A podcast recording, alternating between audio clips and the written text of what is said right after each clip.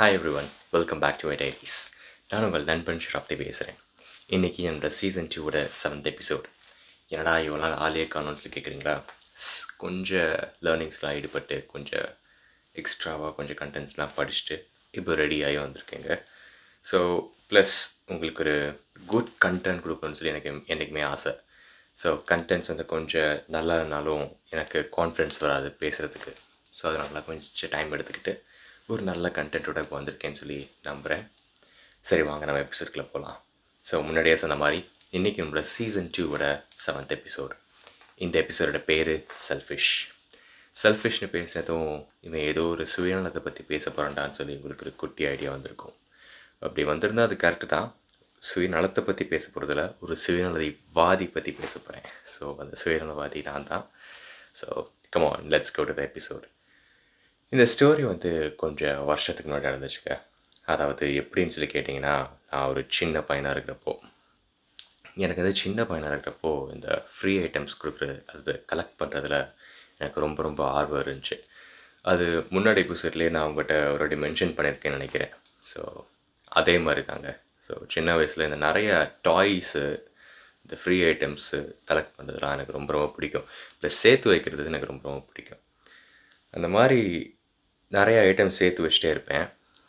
அப்புறம் நான் இந்த மாதிரி வாங்குகிற ஐட்டம்ஸ், சேர்த்து வைக்கிற ஐட்டம்ஸ், டாய்ஸ் எல்லாமே வந்து எனக்காக மட்டும்தான் அப்படின்னு சொல்லி நினச்சி நான் சேர்த்து வச்சிட்ருப்பேன். வேறு யாருக்கூடையும் அதை நான் ஷேர் பண்ணிக்க மாட்டேன். ஷேர் பண்ண எனக்கு பிடிக்காது.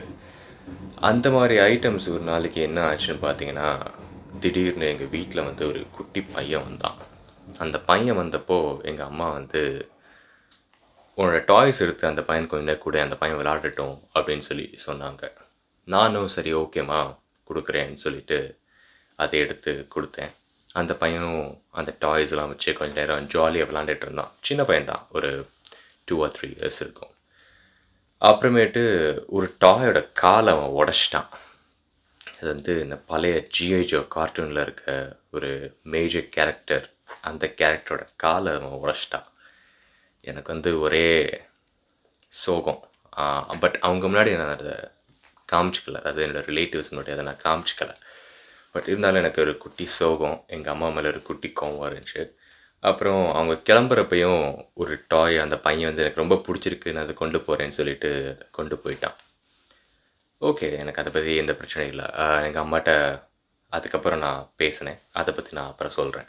பட் அந்த பையன் அதை கொண்டு போகிறப்ப எனக்கு ரொம்ப ரொம்ப கஷ்டமாக இருந்துச்சு. இதை நான் வந்து லிமிட்டட் கலெக்ஷன் சொல்லி நான் வாங்கி வச்சுருந்தேன்.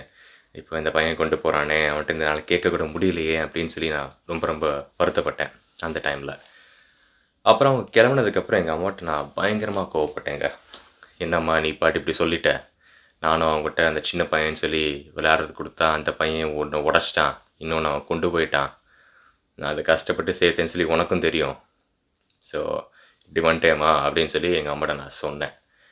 எங்கள் அம்மா வந்து அதுக்கு என்கிட்ட ஒரு குட்டி லெசன் எனக்கு சொல்லி கொடுத்தாங்க அந்த டைமில்.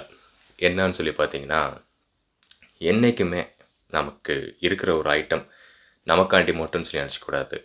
உன்கிட்ட நிறைய டாய்ஸ் இருக்குது சரியா, அது மட்டும்தான் உன்கிட்ட இருக்கிற ஒரே ஒரு டாயோ, அவன் உடச்ச டாய் தான் உன்கிட்ட இருக்கிற ரெண்டாவது டாயோ கிடையாது. அது மாதிரி உன்கிட்ட இன்னும் ஒரு 10-15 இருக்குது அப்படின்னு சொல்லி என்கிட்ட சொன்னாங்க. அப்போ எங்கள் அம்மாட்ட ஆமாம்மா என்கிட்ட இருக்குது தான், பட் இருந்தாலும் இது ஒரு ஸ்பெஷல் கலெக்ஷன் அப்படின்னு சொல்லி எங்கள் அம்மாட்ட சொன்னேன். அப்போ எங்கள் அம்மா சொன்னாங்க, ஸ்பெஷல் கலெக்ஷன் ஒத்துக்கிறேன், உனக்கு அது ரொம்ப ரொம்ப இம்பார்ட்டன்ஸ் சொல்லி எனக்கு தெரியுது. பட் அந்த குட்டி பையன் வீட்டுக்கு வந்தப்போ அழுதுகிட்டே இருந்தான். ஒரு டாய் பார்த்ததும் கொஞ்சோண்டு அவன் அழுகையை நிப்பாட்டிட்டு கொஞ்சம் சந்தோஷமாக இருந்தான், ஹாப்பியாக இருந்தான். கரெக்டு தானே சொல்லி கேட்டாங்க. ஆமாம்மான்னு சொல்லி சொன்னேன். ஸோ ஒருத்தவங்கள ஒரு விஷயம் சந்தோஷப்படுத்துகிறப்போ நம்ம அந்த விஷயம் அவங்களுக்கு கொடுக்குறதுல தப்பே இல்லை. அந்த விஷயத்தில் நீ செல்ஃபிஷாக இருக்காத அப்படின்னு சொல்லி எனக்கு சொன்னாங்க. எனக்கு அந்த டைமில் அது அவ்வளோவா புரியல. சரி ஓகே, எங்கள் அம்மா ஏதோ ஒரு லெசன் சொல்கிறதுக்காண்டி சொல்கிறாங்க அப்படின்னு சொல்லிட்டு நான் அதை அப்படியே இக்னோர் பண்ணிவிட்டு என் வேலையை மறுபடியும் பார்க்க ஆரம்பிச்சிட்டேன். மறுபடியும் என்னோடய டாய் கலெக்ஷன்ஸ்லாம் எக்கச்சக்கமாக பண்ண ஆரம்பிச்சிட்டேன். அந்த மாதிரியே போயிட்டுருந்துச்சு. சில வருஷங்கள் கழித்து நான் கொஞ்சம் வளர்ந்ததுக்கப்புறம் எனக்கு அது புரிஞ்சு, ஆக்சுவலாக எங்கள் அம்மா சொன்ன லெசன் வந்து எவ்வளோ இம்பார்ட்டன்ட் சொல்லி. நம்ம வந்து நிறைய விஷயத்தில் செல்ஃபிஷாக இருக்கலாங்க சரிங்களா, பட் சில விஷயங்கள் சில பேருக்கு தேவைன்னு படுறப்போ நம்ம அந்த விஷயத்தை செல்ஃபிஷாக இருக்காமல் அவங்களுக்கு ஹெல்ப் பண்ணுவோம், அவங்களுக்கு உதவுவோம் அப்படின்னு சொல்லி நம்ம கண்டிப்பாக அந்த விஷயத்தில் எடுத்துக்கிட்டு மற்றவங்கள உதவி செய்யணும். ரீசன்ட் டைம்ஸில் பார்த்திங்கன்னா என்னோடய ஃப்ரெண்டு ஒரு பையன், அவன் ஒரு விசா ஏஜென்ட்கிட்ட பேசி நல்ல ஒரு ரேப்போ பில்ட் பண்ணி அவன் அவங்க மூலிமா தான் விசா அப்ளை பண்ணி அவங்களுக்கு ஆஸ்திரேலியன் பிஆர் கிடச்சிச்சு. ஸோ அதுக்கப்புறம் அவனோட ஜூனியராக இருக்க நான் உடனே நானும் விசா அப்ளை பண்ணுவேன்டான்னு சொல்லி சொன்னப்போ அவன் உடனே எனக்கு ஒரு ஹெசிடேஷனே இல்லாமல் இந்த பர்சனை காண்டாக்ட் பண்ண, ஒரு நல்ல பர்சன், உனக்கு என் பேரை சொன்னோடனே உனக்கு இமீடியட்டாக ஹெல்ப் பண்ணுவான் அப்படின்னு சொல்லி எனக்கு சொன்னார். அது ஒரு செல்ஃபிஷ்னஸே இல்லாமல் இம்மீடியட் ஆக்ஷனாக அவன் எனக்கு தந்த ஒரு விஷயம். ஸோ அந்த விஷயம் எனக்கு ஈஸியாக கிடச்சிச்சு. பட் அது ஈஸியாக கிடச்சதில்ல, அவன் செல்ஃபிஷ்னஸ் இல்லாமல் எனக்கு கொடுத்த ஒரு விஷயம். கரெக்ட் தானே? ஸோ அதே மாதிரி தான் அவனோட கேர்ள் ஃப்ரெண்ட், நான் அவங்கள அக்கான்னு கூப்பிடுவேன்.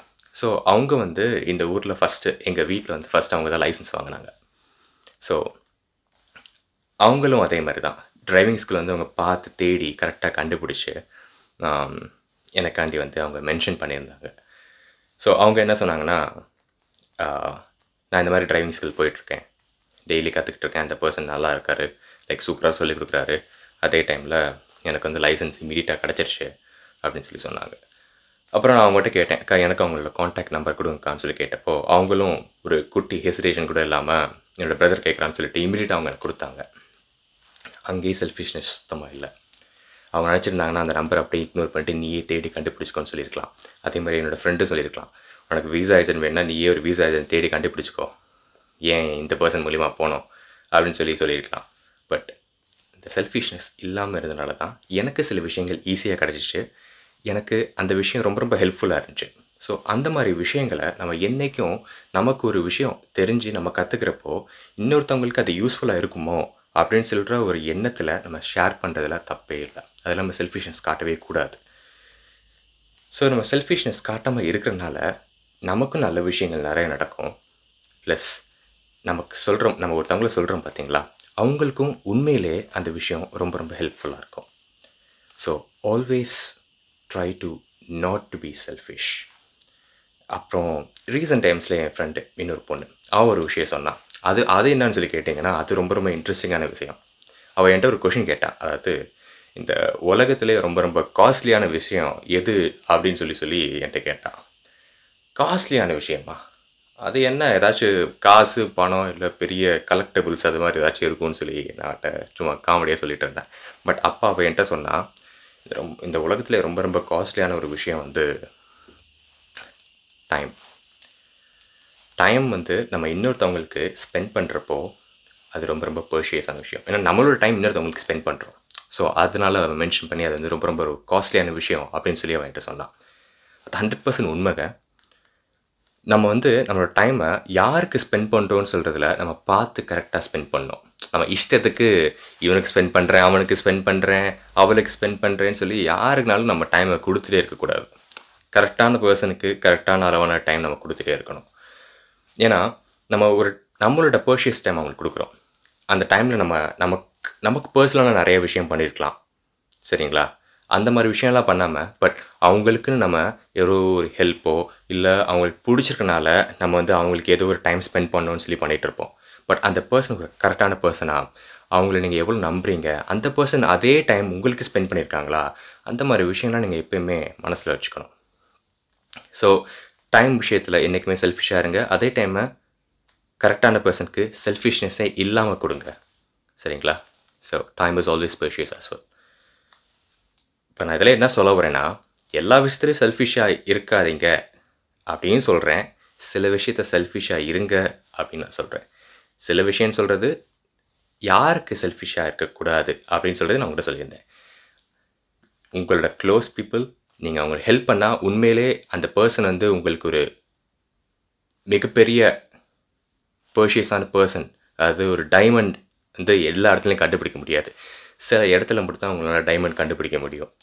அந்த மாதிரி இருக்கிற பீப்புளுக்கு நீங்கள் உங்களோட டைமையோ உங்களோட எக்ஸ்ட்ரா ஸ்கில்ஸையோ அவங்களுக்கு இங்கே சொல்கிறதுனாலையோ எந்த விதமான தப்பு நடக்க போகிறதில்ல. பட் நீங்கள் ஒரு ராங் பர்சனுக்கு அது கொண்டு போய் கொடுக்குறப்ப தான் அது ஒரு பெரிய தப்பாக இருக்குது. ஸோ உங்களோட டைமையோ உங்களோட ஸ்கில்ஸையோ கரெக்டான பர்சன்கிட்ட செல்ஃபிஷ்னஸ்ஸே இல்லாமல் ஷேர் பண்ணுங்கள். யாருக்கு தேவையோ அவங்களுக்கு ஷேர் பண்ணுங்கள், யாருக்கு தேவையில்லையோ அவங்களுக்கு ஷேர் பண்ணாதீங்க, உங்கள் டைமையும் கொடுத்து வேஸ்ட் பண்ணாதீங்க. ஸோ அவ்வளோதாங்க, இந்த எபிசோடில் நான் சொல்ல வந்த விஷயம் அவ்வளோதான். பிடிச்சிருந்தா எடுத்துக்கோங்க, பிடிக்கலனா just forget it. Thank you so much. இதே மாதிரி இன்னொரு எபிசோடில் ஒரு நல்ல கண்டென்ட்டோட உங்களை வந்து மீட் பண்ணுறேன். till then I'm signing off and thank you. Bye-bye. Hi friends, இன்னொரு விஷயத்த சொல்ல மாட்டேன். நாளைக்கு Mother's Day. So to the all mothers out there, happy Mother's Day and happy Mother's Day to my mom. Love you mom always and miss you. Thank you. Bye.